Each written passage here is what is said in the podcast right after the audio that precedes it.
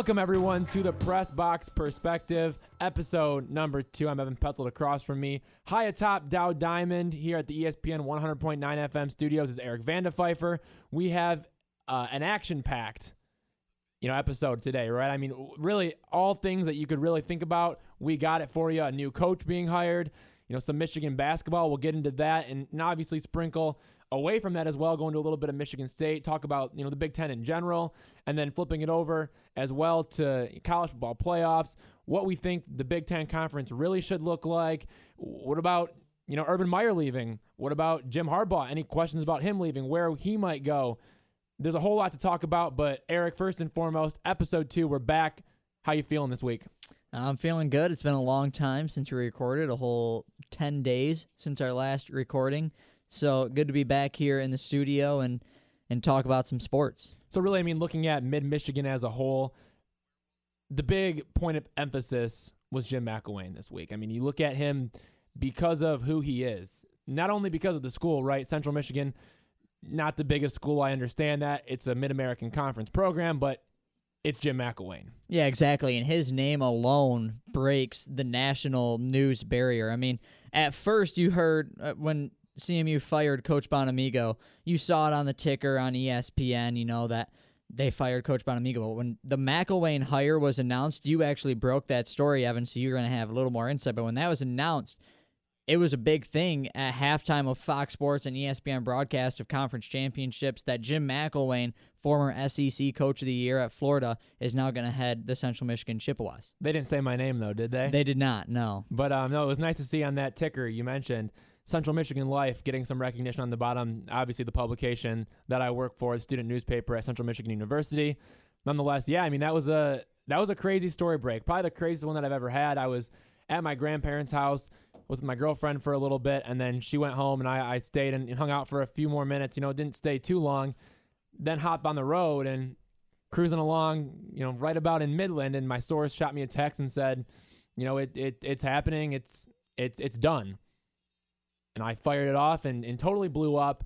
And it was it was really fun and really cool to see. But more importantly than me breaking the news you know not to toot my own horn but looking at Central Michigan what does this really mean for them? I mean you look at a guy like John Bonamego who had his team at 1 and 11 he was a pure PR guy right? From a perspective of you know yeah he's a special teams coordinator and that's kind of what he was when he was in the NFL comes to CMU and he's he's less of a you know, true offensive minded, defensive minded coach. He's more of that player's coach, and we've talked about that before.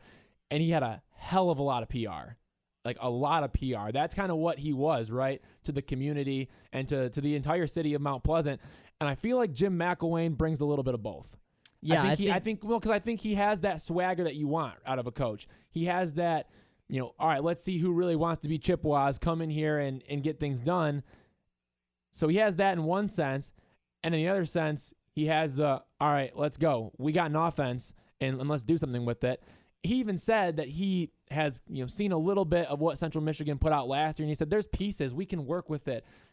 Basically saying, I don't know why they didn't get anything out of their offense last year. That was kind of what he was alluding to. Obviously didn't come out and just say that, but he said, We're gonna have explosive plays. We're gonna make an impact and we're gonna make it quick what do you think about his hiring and what does it really mean for you know not only central michigan but the community as a whole and, and really the nation Yeah, well, we talked about last week, and when we talked about the future replacements of Bonamego, McElwain's name didn't even come up, although he ended up being the guy that came in. Uh, and I think it was honestly one of the best hires that could have happened in the country. It was one of the best hires that Central Michigan could have made in the long term because McElwain is committed now to Central Michigan. He said in his press conference he's committed to being here. He's ready to turn this thing around. And you talked about those high explosive plays that he talked about. He said that that's what brings in people to the stadium is good offense. Obviously, defense helps win, but a good offense brings people into the stadium.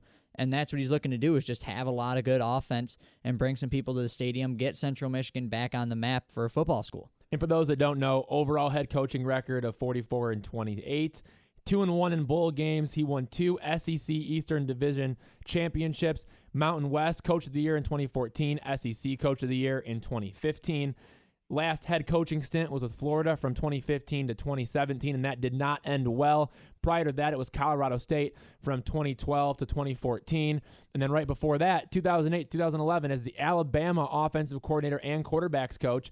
Helped them get to a national title or two. Also added a, a perfect season to their their overall you know program resume. He's a guy that can make a difference. And that whole Florida situation that went down, you know, didn't end on a high note, right? Because he went in there and he you know, had some situations, right? It was October 23rd, 2017, before they played Georgia. McElwain claimed that he was receiving death threats, and he said that, you know, it, it's tough because you understand when it's against you, that's part of the job, but when it's against your players and your family, you know, that's that's just ill will. And basically they asked him to to shed insight, say, you know, hey, what's what's really going on? What are they saying? And he did not go into go into that detail at all. He said that he did not contact law enforcement in any way. And in the same day as that press conference, Florida Athletic Department they released a statement saying that he offered no additional details through a further conversation in regards to the alleged death threats. And essentially, it was just a very strained situation. And just a couple days after they lost 42 to 7 against Georgia on October 28th, he was fired from Florida. So that kind of ended his tenure, and it wasn't pretty. So he kind of hits the reset button, right, and goes to Michigan as wide receivers coach for 2018. Works with some of those guys that you see, like Donovan Peoples Jones, Tarik Black, who's had to continuously battle back from foot injuries, you know, to see Oliver Martin. And, and really the one that has stood out the most is Nico Collins making a huge jump, Right. uh, along with Donovan Peoples Jones as well. But Nico Collins specifically coming from a guy last year who didn't do much to now this year. So that was his reset button. And this is kind of his reboot almost, right? Is that kind of how it seems? Yeah, I think this is a, an opportunity to get his name back out there as a head coach. I mean, he's been an assistant for Alabama and Michigan, who, surprisingly enough, or interesting enough, is playing Florida in their bowl game this year. So, two know. of his former schools are going to go at it. Not that he really has ties with those anymore now that uh, Jim Harbaugh confirmed that he's not going to help them uh, coach during their bowl game against Florida. But I think this is just an opportunity for McElwain to get his name back out there as a head coach, kind of turn a program around like he has before, and really just get Central Michigan back where it used to be. Yeah, McElwain's, con- McElwain's contract is a five-year deal. Compensation on an annual basis is going to be six hundred and forty thousand. So you look at it that way, and yes, it is it is a four hundred thousand base salary, but he gets added bonuses that he'll automatically receive regardless of you know on-field performance. So you're looking at a five-year deal worth 640k. You like that take? I mean, is that is that good if you're Michael Michael Offrey coming from a guy like John Bonamego who was you know making right around there, if not, I believe a, a little bit more when he was uh, when he was fired. Yeah, I, with a guy like McElwain, though, I think it's it's good money. You can't really. I, don't think it's too much. It's definitely not too little of amount of money for McElwain, but I don't think it's too much. I think that's a real good number right there about about where he's at with 640 650k i think that's a good number for mcElwain. a good hire by alford And the thing is, too, I don't think you can really go any lower with him because the name itself carries so much value, right? I mean, you even look at him right now, and his his buyout from Florida when he was fired was seven point five million dollars. And he's still getting paid for that. He'll make one million dollars in 2019, one million in 2020, and you know he'll get 500k the following year. So this season alone, he's going to be making 1.6 million dollars. Like his name carries weight. Like that. That is Yeah. something that I don't think people understand. And yeah, you got a guy like McElwain in there for 640k. I, I take that all day because you can't give him any more. You can't put him up to 70 because then people are going to start calling for for Michael Alford's head, paying him too much. I think it was a good deal. The I guess the bigger question though is what comes of this because you can hire a coach with a big name, right? mm-hmm. and and that that's cool. Nice, you can do it. Congrats. But you're also coming off a 1 and 11 season, the worst season in program history, uh, literally dating back to 1894. So wh- what does this all mean going forward? I mean, and, and the other thing too that you got to remember is people are saying that he's going to leave in 2 years. I don't think he can get a coaching job in 2 years. That's a that's a head coaching job of Power 5 school if he doesn't have success. So he has to stay until he has success. That's what I think. But how quickly does that success come? Well, I think he's going to have a little bit of the Jim Harbaugh effect that Jim Harbaugh has had at Michigan. The first year that Harbaugh was there And ever since then, he's brought in a lot of big name recruits because not only is Jim Harbaugh a good recruiter, but he's Jim Harbaugh. So the name alone is going to bring in people. So I think, I mean, even next year, he can take a 111 team, take them to seven, eight wins next year just because of the name, the way he's able to coach, but the recruits that he's able to gonna he's going to be able to bring in, maybe get some transfers in. I know we've already heard some revelings about a former or a MAC player at a different school already want to come into Central Michigan just because of McElwain. So I think that's one of those things that just the name alone is going to bring in big name guys, and it's going to help Central Michigan win. Yeah, on Wednesday I heard that there was a Mid American Conference quarterback, like you just mentioned, that said that you know he's expressing interest in transferring to Central Michigan just to play for Jim McElwain. That doesn't happen if you hire anybody else. Okay, that doesn't. Just suck it up and understand it. That happens because the name Jim McElwain is associated with Central Michigan. Recruiting is a big thing for him as well, and he said that he wants to get to know the 2019 commits, um, you know, to CMU's 2019 commits, so he can introduce himself and get to know him. And of the 13 commits, guess how many are coming up this weekend? All 13. Every last one of them. Lew Nichols, Cameron Vaughn, Maverick Hansen, Demarcus Governor, Javon Gant, Danny Motowski, Daryl Wyatt, Kamal Hadden, Logan Guthrie, Vashawn Bailey, Max Saylor, Justin Whiteside, and Joshua Crawford. All those guys are coming up to Mount Pleasant. And then what I'm hearing from inside the department is that the current commits are invited up this weekend. And then next weekend, McElwain's going to be hosting a ton of 2019 recruits to try to figure out how to finalize his class, especially since they lost two guys from Cass Tech and then obviously DeQuan Finn from Martin Luther King, Mr. Football in the state of Michigan. So trying to get all that figured out is going to be interesting because it's all coming at him so fast, right? Yeah. I mean, it, it kind of hits you like a freight train. I mean, he was introduced on Monday. He's already got 13 guys coming up Friday. So that, that says a lot too. I Yeah. mean, come on. You you you cannot tell me that if you hire some old average mid American conference coach that all 13 year commits are going to get on a plane and get exactly, up there. exactly. Granted, most some of them are from the area, but you look at you have guys. I mean, you have you have Governor from Florida, Gantz from Florida, and just continue to look down the list. Vashawn Bailey's from Florida, Justin Whiteside's from Illinois, Joshua Crawford's from New Jersey. Those guys are making the the trip. Yeah. that means a lot, and that says something about the future of the program. And they're going to find out really quick that Jim McElwain is not John Bonamego. Yeah. We heard it in the press conference, first press conference. He said he met with the team and basically told them that they needed to straighten up their posture. They need to focus. They need to start communicating the right way, verbally and non verbally. They're going to have a winter conditioning program where they're going to figure out who really wants to be a Chippewa. And that's no joke. He said, I expect the depth chart and the roster to be a lot different come spring practice. Things are going to change. It's going to be different. It's not going to be the same. You know, John Bonamego, players, coach, dancing on practice. No matter if you win or lose, you're having fun, you're enjoying it. McElwain means business, and it's going to hit a lot of guys in the face. Yeah, it is, and I think one thing that's really good about McElwain too is in his press conference he said we're not we're here to win football games, but we're not here just to do that. We're here to build character, get these guys to graduation. So he's really going to challenge his players to make sure they're going to class, getting their degree, but they also want to win football games. He said that they want to win football games, so they're going to do whatever they have to do to win those games. You know who said it best? President Bob Davies said, ring in one hand, diploma in the other. That's what he wants. That's what he wants. They're going to try to get it. But, you know, jumping past McElwain, I feel like we've touched on him enough and, and really what we think that he can do. Another coach that is in a totally different tier and in a different sport, John Beilein from Michigan. I mean, man, what a season they have been having. 9 and 0, number one in the Big Ten it, it's just been unbelievable. You you watch them take down Purdue the way that they did. You watch them take down North Carolina the way that they did. Dating back to when they beat Villanova, 73-46. Those wins mean something. And then you go to Northwestern, right? On the road. That's not that's not out of the realm for a team like Michigan, you know, ranked 5th in the country to have a two-point game against Northwestern. That's fine. That happens, right? That's Big 10 play. That's Yeah. conference battle. That's Mhm. road play. That's how it is. And they went in there and they gutted it out. Yeah. And it wasn't easy. But they got the job done, and, and that says a lot. I think in the past, those are games that Michigan maybe loses. This year, things are so much different. Ignas Brazdeikis has been unbelievable 23 points, 9 of 18 from the field, 2 of 3 from free throws in that win over Northwestern. But man, oh man, man, it is it is special. Yeah, it's fun to watch. They've won 23 of their last 24. Uh, Michigan is rolling. The only team that has won more games in the last six years than Michigan is North Carolina, who the Wolverines beat And earlier in the season. It's yeah, it's even like really it's close. It's not like Far out. yeah, and there's not a lot of teams that are close to those two in the last six years in winning games.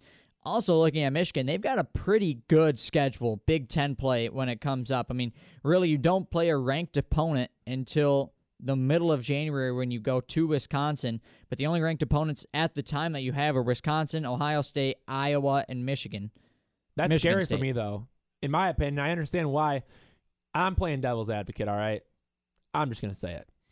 But the point being is, you know, you play these teams like South Carolina, Western Michigan, you play Air Force, you play, you know, Penn State, Indiana, Illinois, Northwestern, you know, you, you get those type of schools and then you play a ranked opponent. And then you know you play Binghamton too. Who? You know, and that that's kind of the point is you're playing all these no-name teams and the hope is that you don't have too many of these scares like they had against Northwestern. Like I said, I know it's a road game and they gutted it out and you have to do that sometimes. But if you get in this funk of just winning, winning, winning, you might slip up against a team that you don't think you're going to slip up against, which is a little bit of a cause for concern on my end. Do you feel the same way or do you think they're, they're just going to power through? I would feel the same way if they haven't already if they hadn't already proven themselves this year. They started out with Norfolk State and Holy Cross and they beat them and then they went on the road to beat Villanova who at the time was a top 10 team in the country. So they proved themselves there. They beat Villanova. They killed Villanova almost by 30 points. Then they played a couple of no-name teams, Providence, Chattanooga, and then they went they hosted North Carolina and Purdue in back-to-back games and completely blew them out of the water. So they've proven that they can play a bunch of nobody schools, teams that they should beat, but then beat the teams that are supposed to be good. They've proven they can do that. So I'm not really worried right now because so far they've proven that the teams that are going to be tough conference tough matchups for them aren't really that tough of matchups. what's really you know for you the difference about this Michigan team? I mean, what what really makes them more special than in the past? And, and I know I have a couple of points on on this as well, but just looking at you specifically, like what what is it? I mean, is it is Charles Matthews developing into his own? Is it is it Ignas Brazdeikis that's been able to you know become this freshman spark? Is it Jordan Poole taking it up a notch? Is it Jon Teske as a big man inside at, at 7 1 being able to dominate? I guess of some of the things that they've been able to do correctly this year, what's the one thing that stands out to you? And then I'll, I'll give my point as well. I don't know if it's one thing. I mean, obviously Brazdeikis has been Brazdeikis. He's really been the spark of this team and someone that a lot of people he wasn't highly recruited. But John Beilein found him and he's proven to be a complete star. But I think one thing that has really stepped up, or one player that's really stepped up, is Xavier Simpson has started playing better. Isaiah Livers has started playing better than he was last year. And Charles Matthews, after going to the declaring for the draft originally, going to a couple of workouts and getting that feedback of coaches and scouts saying he needs to get his shooting better. He needs to start shooting better in order to play in the NBA. He came back to Michigan. He started shooting a lot. And now he's knocking down shots from the three point line. He's knocking down shots from everywhere. Instead of just specifically being a guy inside who can only attack the basket, he stretched his game out and now he can shoot, he can attack the basket. And I think Charles Matthews has really been someone that has taken this Michigan team to the next level because he's not so one dimensional. Yeah, I mean Michigan's relatively young too, you know, without a, a senior on its roster. But it still kind of carries that same experience from last year's, you know, Final Four run, getting into the national championship and then obviously losing. There's there's options. And you know, you kind of save Brazdeikis for everyone, you know, on the floor as as the game wound down in that one. He was he was just tougher than them. He showed a lot more fight. He showed that grit and that that ability. But I think really the biggest thing that Michigan's had that's been able to help them is losing Mo Wagner. Yeah. Now that might seem confusing in a way if, if you don't understand where I'm coming from, and that's why I'm going to go there right now. Is Mo Wagner wasn't a real big man, right? Like he wasn't a 7'1", 260 Jon Teske. He was a guy that could dribble. He could shoot a little bit. He could slash and score.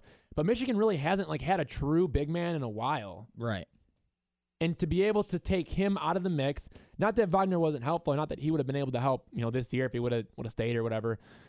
Obviously, that's not the point. But you know, the the fact of the matter is that Jon Teske is a true big man. He can defend the rim. Mo Wagner, not as much.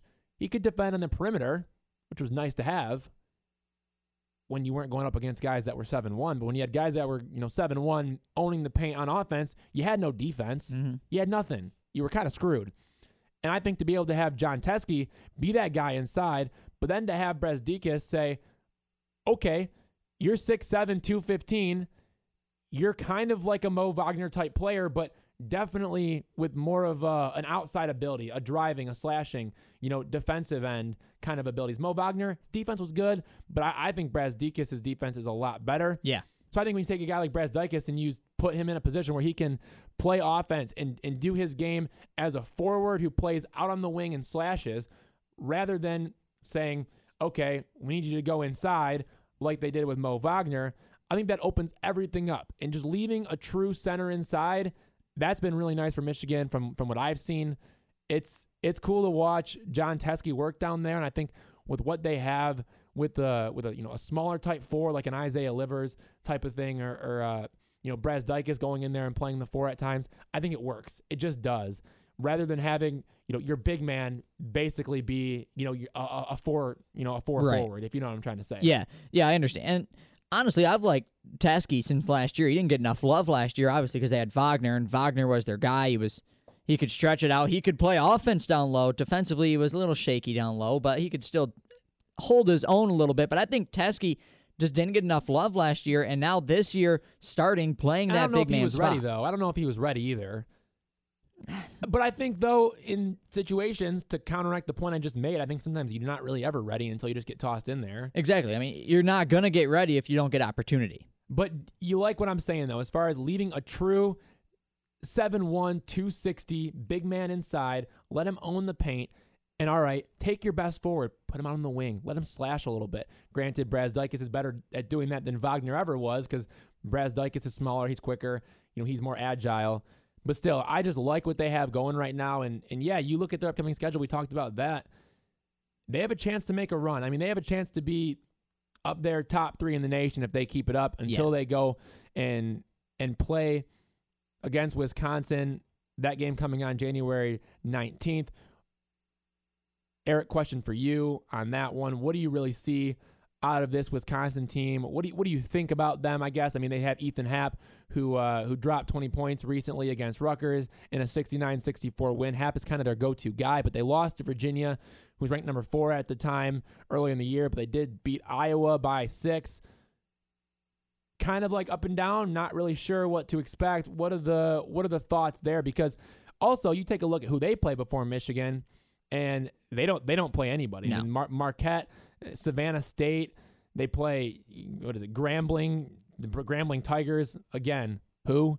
And then you have Western Kentucky, Minnesota, Penn State, Purdue. That's that's a tough one. But then Maryland, 23, and then you got Michigan. So it's not like they really have that many guys. Another thing too, Ethan Happ averaging 17.7 points per game, five assists per game. He's their do-it-all type of player.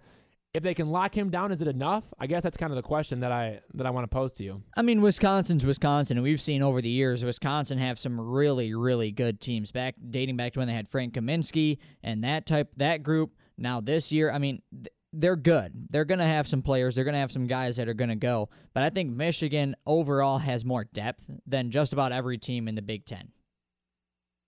Right now, I think looking at the work that everybody has done, I think Michigan's got more depth, and I think that's what's going to separate them from the rest of the Big Ten. Is that in the long run, when starters start getting tired, they're going to have three, four guys that they can bring in off the bench, four or five guys that they can bring in off the bench that are going to give the same production that they got from their starters.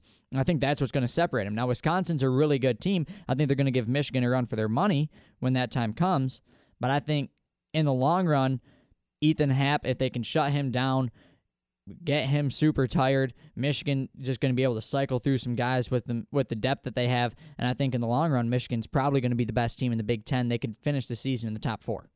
That game in Madison, by the way, coming on January 19th. But let's look at the college basketball rankings for a second. Let's look at the AP top 25. You got Gonzaga, Kansas, Duke, Virginia, Michigan at number five. And then six through 10, you got Nevada, Tennessee, Auburn, Kentucky at nine, Michigan State at 10. Where is this Michigan team in comparison to all those top ten teams that I just listed. I mean, are they are they really as good as a number five team? Yes. Yes. One hundred percent. I think honestly, we'll never know because we won't see him go up head to head. I think Duke, Kansas, Gonzaga have really separated themselves from everybody else. They they're the teams to beat.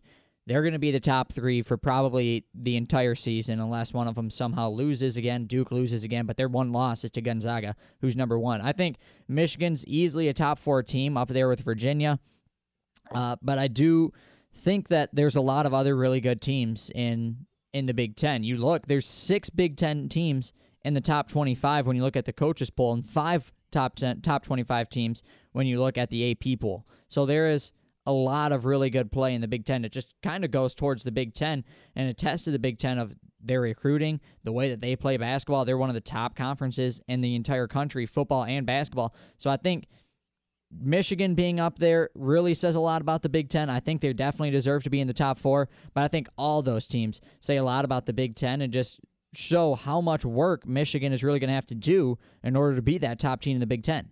Well, you look at it too. I mean, even being one of the top teams in the nation, specifically speaking, top three, there's really no way Michigan gets up there No. with the schedule they have, unless one of those teams, you know, loses. Right. Which is always funny to watch when fans are, are are watching win after win and they want them to move up, but you realize it just doesn't happen. But yeah, I mean, Michigan's putting together such a great stretch of basketball right now. I mean, they are undefeated. They've just shown so much poise. They have shown so much swagger, and it's a respectful swagger too. It just is. Jordan Poole's swagger is respectful.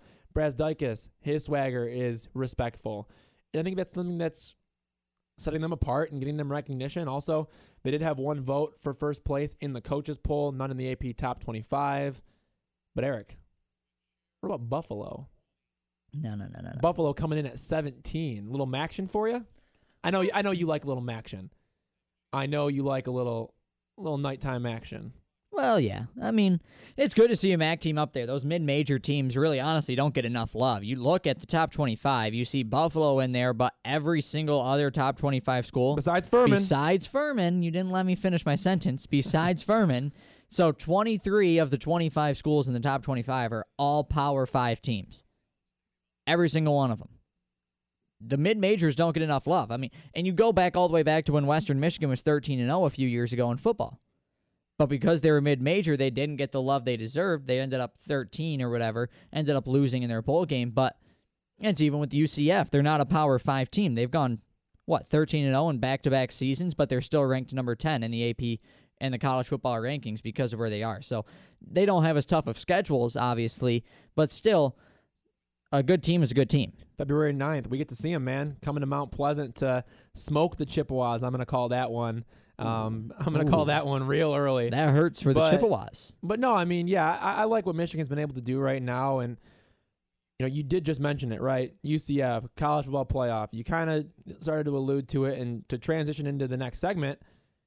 What are your thoughts on how you know the entire college football playoff kind of kind of shook out? I know the top three were basically locks, but that last one, thoughts? Oklahoma's done what they've needed to do. They won the games they needed to win. They played the way they needed to play to get into the top four. A lot of people were upset that Georgia didn't get into the top four, and they wanted to see Alabama, Georgia on back to back weeks, which I understand. Back to back weeks, back to back games, I should say. And I completely understand that. Georgia probably has the best chance to give Alabama a run for their money in that semifinal game. No doubt. But they lost. Oklahoma didn't. And I think that's where you look at is Oklahoma has the better body of work. They won the games they needed to win. They did what they needed to do throughout the season, and I think that's why they're in the college football But they're playoff. not one of the best four teams. See, I don't know. Oh, shut your yapper. Admit it. Uh, You really think that Oklahoma has a better chance to beat Alabama than Georgia? You look at it though. Alabama beat Georgia by what? Twenty. Yeah. They're only going to beat Oklahoma by twenty-four. So it's not like the game was going to be that much closer. I mean, but you also got to remember too. I mean, Alabama, yes, okay. You have to remember SEC championship games. It happens. I mean, they they played them, yeah, okay, and and they took care of business, but it was in that SEC championship game that they only won 35-28. So you you take a second go around at it and There you have it. Close game. They played them tight. No, no. Honestly, I think the one team that should have been left out is Notre Dame. Now, I'm not taking anything away from Notre Dame. They beat Michigan, which I understand. But as an independent school, they're scheduling a bunch of guys that, or a bunch of teams that aren't really, you know, big teams. They beat Michigan, obviously, week one. But other than that, they're an independent. So they don't play a good conference schedule. So they're going to go 13 and 0. So I think if anybody should have been left out, it should have been Notre Dame, Oklahoma in the three spot, Georgia in the four spot. But what about Ohio State? No. I mean, so what? You win your you win your you win your Big Ten championship game and it means nothing. Correct. Because you lost to Purdue the way you did. Because you almost lost to Maryland the way you did. They just don't have a good enough body of work. That doesn't matter. They the body of work that they put together wasn't good enough for them to get to the point where they needed to be in order to win and get into the college football playoff. They just didn't do it. How many losses did Ohio State have this year? One. Say it again. One. One loss. That that irks me, man. Why? Are you an Ohio State fan now? Am I learning new things about you? No, I'm just a fan of how things should be done. You're a one-loss team and you're not in the college football playoffs. Yeah, because the one loss you had was to Purdue by about 20. And another loss that you should have had to Maryland, you only won by one. You gave up 51 points to Maryland. No, you don't deserve to be in the college football playoff at all. I'm lost for words. Oklahoma, I mean, they, they lost to Texas. Sure, they got their revenge, but I mean, what? They beat Army by seven. They beat Iowa State by ten. You want to look at games that were close? Look at look at Oklahoma. They beat Oklahoma State by one. They beat Kansas by 15. Kansas is an awful football team, and they beat them by They 15. beat, they beat your Chippewas. they did. Those are your Chippewas. You're the beat writer for that team. You know what? They beat Texas Tech by five. Texas Tech is good. Oh, shut up. Texas Tech is not that good of a football team. Tech, look, go look at their record. I'm not even going to do it with you. All right. And they, they, okay, and then you beat West Virginia by three, but you're giving up like 45 points in every freaking game that you play. They have What- no defense. What did Jim McElwain say? Oh, don't. Offense brings the people. We don't care about defense.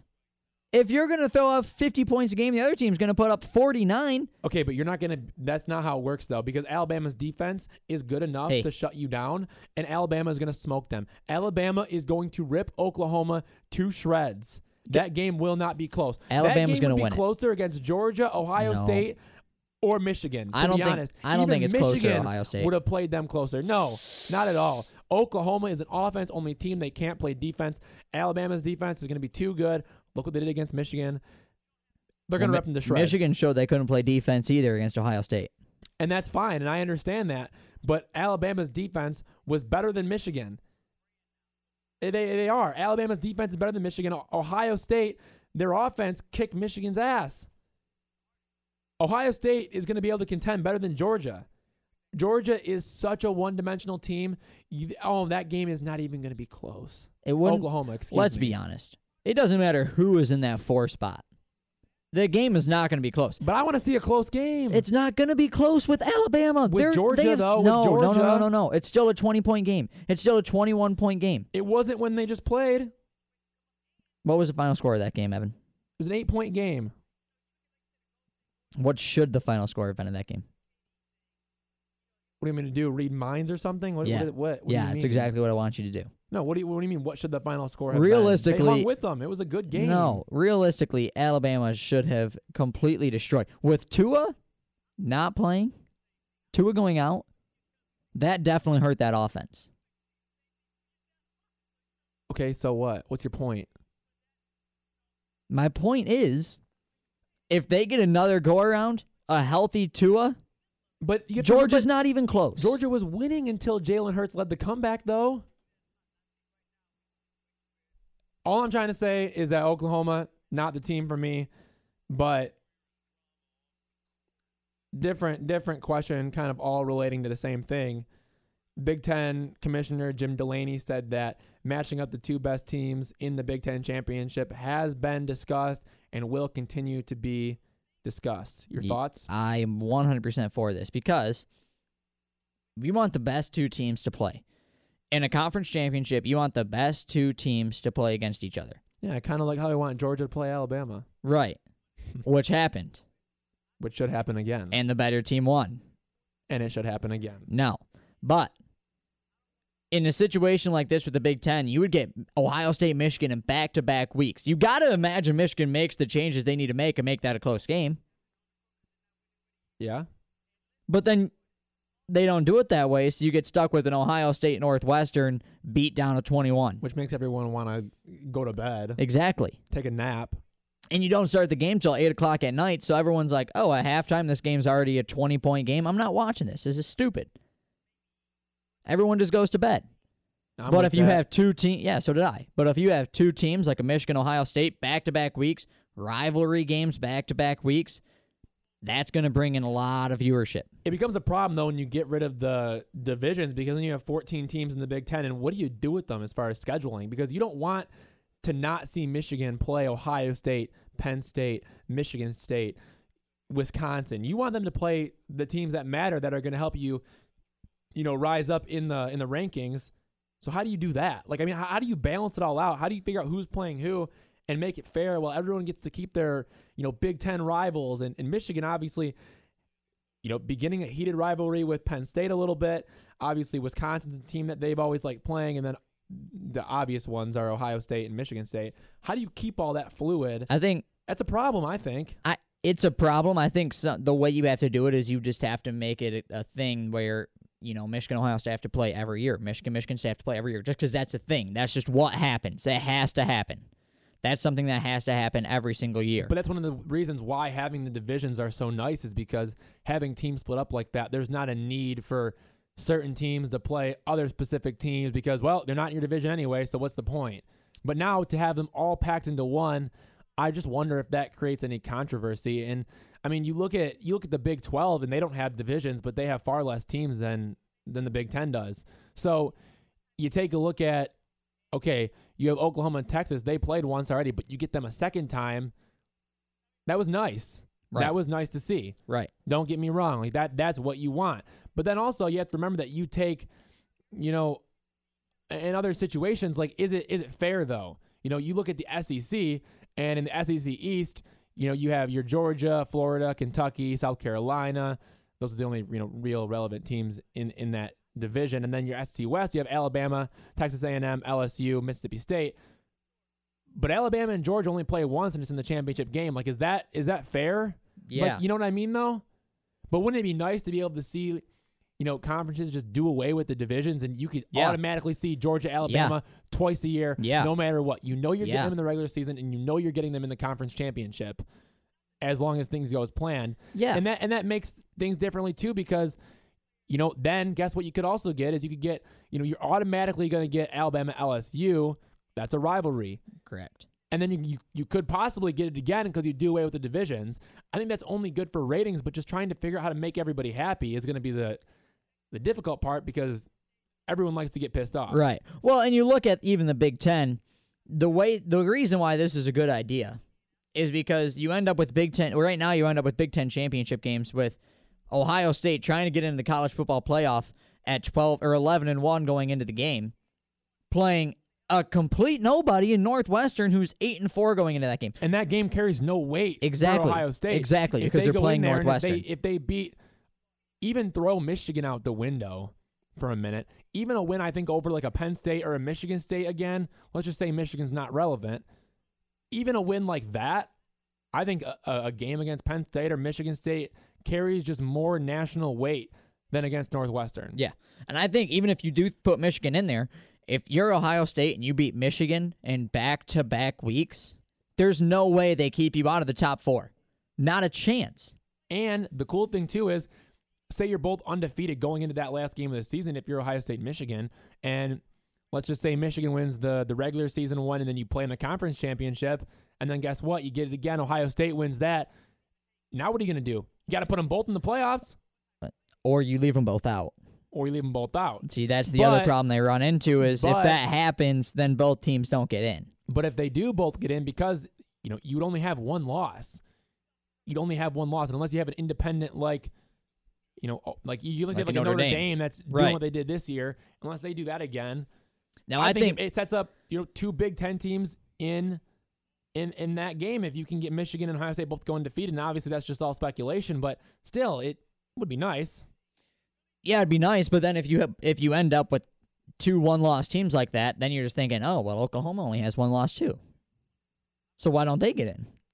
You know what I mean? So that's the situation that you also put yourself in is if you have two teams that are both undefeated and then they play back-to-back games and one wins one, one wins the other, giving one each of them one loss. The problem you run into is they think, well, they both lost to each other. We keep one out. So make it an eight-team playoff. That's what you're saying. Yeah. I'm thinking the best way to do it is to get eight teams in the playoff, not have to worry about it, because then the best eight teams are in. And then your Central Floridas can get in and have fun and, and die. But yeah, I mean, let them, let them get in. They they deserve to be Right. in a playoff. they want to be do. in. They deserve to at least get in. They haven't lost a game in how long? Two years. That's a long time to not lose and not be rewarded for it. Exactly. They should be in, no doubt. I think 18 playoff is the way to go no matter what. We get an extra week of college football. You can't do more though, because, dude, at some point you can't extend your postseason that No. long past well, you an 18 could. playoff. Well, can you really though? Is You- that would guys even really want to do that though? Draft stock high, another game, another top opponent. You're gonna get beat up again, injuries. That all becomes a question. You could. The problem you run into though is if you go to 16, you're letting three, four loss teams in playoff. Teams that aren't really worth anything at that point. Yeah, Like you look at who, who was ranked number 16 in the college football playoff rankings, the final one, West Virginia. West Virginia at 8 and 3. They're not really worth much. Texas at 9 and 4 at 15. They're not worth much. But if you go top 8, you got UCF, Michigan, Ohio State, Georgia, Oklahoma, Notre Dame, Clemson and Alabama.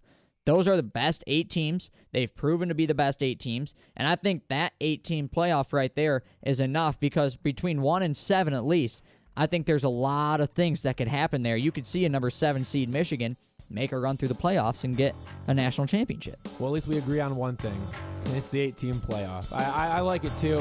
I think that's a good way to wrap things up here for the Press Box Perspective podcast. Obviously, doing this thing high top Dow Diamond, ESPN 100.9 FM studios. Thank you to the guys at ESPN 100.9 FM for allowing us to come in and record here. My Twitter handle is at Evan Petzold, and you are. At Eric underscore Vandepfeiffer. That's going to do it for us on this podcast today. Until next time,